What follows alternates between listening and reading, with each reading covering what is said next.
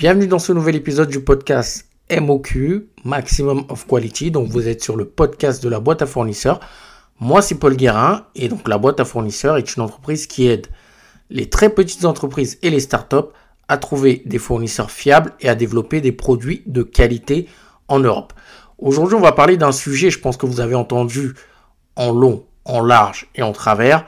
On va parler de l'intelligence artificielle mais pas pour vous dire, je vais pas vous raconter et vous dire oui, l'intelligence artificielle euh, va changer vos vies, etc. Mais juste pour vous parler de la peur qu'on met également derrière cette intelligence artificielle-là. C'est-à-dire qu'il y a tellement de personnes qui surfent sur l'intelligence artificielle et qui disent aux gens, si vous n'utilisez pas l'intelligence artificielle, vous avez perdu, euh, vous ne réussirez pas, etc., etc. Je pense que il faut quand même doser un petit peu, comme on dit. Il faut quand même prendre du recul par rapport à cette nouvelle chose-là qui arrive. Oui, ChatGPT et les autres outils aident dans l'organisation, mais ChatGPT ne fera pas le boulot à votre place. Je vais vous prendre un exemple et on va le faire de A à Z. Vous voulez lancer un produit cosmétique, d'accord? Vous avez plusieurs étapes euh, pour lancer votre produit cosmétique. Donc ça va partir de la définition du besoin, le cahier des charges, la réglementation, le sourcing des fournisseurs, la visite des fournisseurs, la sélection des fournisseurs et ensuite la création du produit, le packaging, etc. Alors si on prend toutes ces étapes-là, oui, sur la définition du besoin, ChatGPT peut aider à élaborer la définition du besoin, mais il ne fera pas le besoin ni l'étude de marché à votre place parce que vous devez aller voir directement vos clients potentiels. Dans le cahier des charges, ChatGPT ne fera pas le cahier des charges à votre place parce que vous devez aller regarder les matières premières qui s'appliquent aux produits que vous voulez concevoir. Et ça, c'est à vous d'aller faire le travail. C'est à vous d'aller voir les labos. C'est à vous de regarder par rapport à un type de cheveux, à un type de peau, ce que vous devez faire. ChatGPT peut vous aider en vous disant, par exemple, quelle matière s'applique à telle problématique, mais vous devez aller creuser par vous-même. ChatGPT ne fera pas tout à votre place. Prochaine étape, faire le sourcing fournisseur. Moi, j'ai fait le test hein, pour la boîte à fournisseurs. J'ai fait un prompt. Hein, j'ai dit agis comme euh, quelqu'un qui fait du sourcing, qui cherche un fournisseur qui peut faire tel type de vêtements, un fournisseur textile dans tel type de pays qui peut faire tel type de vêtements. Et ChatGPT, ce qui m'a répondu, c'est qu'il est incapable aujourd'hui de trouver ce type de fournisseur. Et il m'a redirigé vers des sites de sourcing en fait qu'on connaît déjà aujourd'hui, type Alibaba ou autre, ce qui ne change rien en fait aujourd'hui à la problématique qu'on a sur la recherche de fournisseurs. Donc pour avoir le sourcing fournisseur, vous devez passer soit par des sites de sourcing, soit par la boîte à fournisseurs qui a un réseau ou soit par d'autres types d'entreprises qui ont un réseau de fournisseurs qui s'applique directement à votre problématique. Il est impossible pour ChatGPT aujourd'hui de répondre exactement à votre besoin. Soit vous le faites via Google, en faisant des sourcings pendant un mois, en recherchant, en, ayant des difficultés, parce qu'aujourd'hui le sourcing est la chose la plus difficile lorsqu'on veut lancer son produit soit vous passez par des entreprises comme la nôtre qui vont vous aider beaucoup plus rapidement que ChatGPT et qui ont déjà ce réseau-là qui s'applique à votre problématique. Là, vous devez avoir la sélection des fournisseurs, faire l'étude des offres parce que vous allez avoir plusieurs fournisseurs qui vont vous envoyer des prix. Vous devez les étudier. Vous devez regarder qui est le plus compétitif en termes de prix, en termes de qualité, en termes de livraison et aussi en termes de feeling. Donc vous devez les appeler et faire des entretiens avec eux.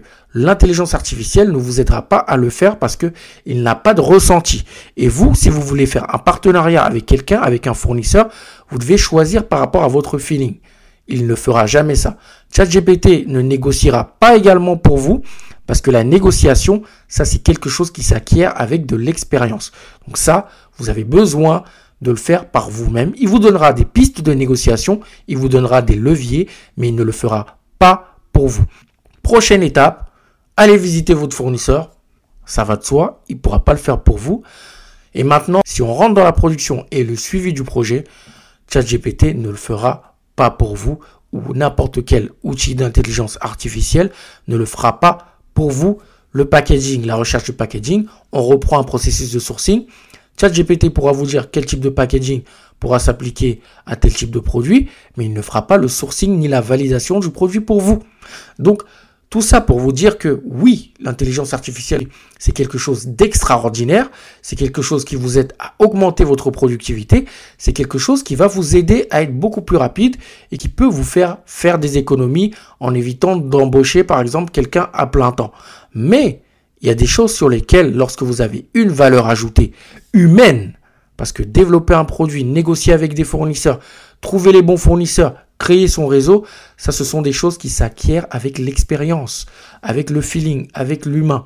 Et donc tout ça, si vous ne l'avez pas, bah, là forcément l'intelligence artificielle pourra vous remplacer. Mais avant d'avoir peur de l'intelligence artificielle, posez-vous toujours la question de vous dire, ok, moi aujourd'hui dans mon entreprise, que vous soyez solopreneur, euh, jeune entrepreneur, que vous ayez une petite entreprise, quelle est ma valeur ajoutée? Est-ce que l'intelligence artificielle peut me remplacer? Oui ou non? Et puis si vous trouvez, bah, dans ce cas-là, optimiser cette valeur ajoutée-là que vous avez en plus de l'IA. Si vous ne l'avez pas, bah, commencez à la chercher et travailler dessus. Mais évitez d'avoir peur bêtement, si je peux le dire, euh, et écoutez tout ce qu'on dit sur les réseaux à propos de l'intelligence artificielle et sur le fait que bah, si vous n'utilisez pas d'intelligence artificielle aujourd'hui, vous allez tout perdre, vous êtes en retard et vous n'allez pas réussir. C'est faux. Il y a certains métiers, bien sûr, c'est très dangereux pour eux s'ils n'ont pas de valeur ajoutée, mais en fait l'intelligence artificielle nous pousse à développer nos qualités, à développer euh, notre entreprise sur des besoins très spécifiques qui sont très difficilement faisables par l'intelligence artificielle. C'est le cas avec la boîte à fournisseurs.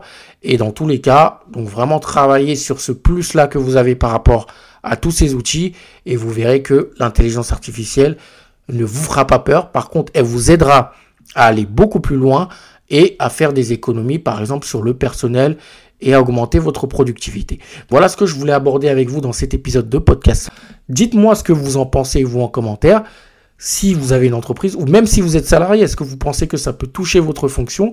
Est-ce que vous pensez que ça peut mettre en danger votre entreprise? Euh, Si vous êtes notamment dans le service, dans le produit, c'est très différent.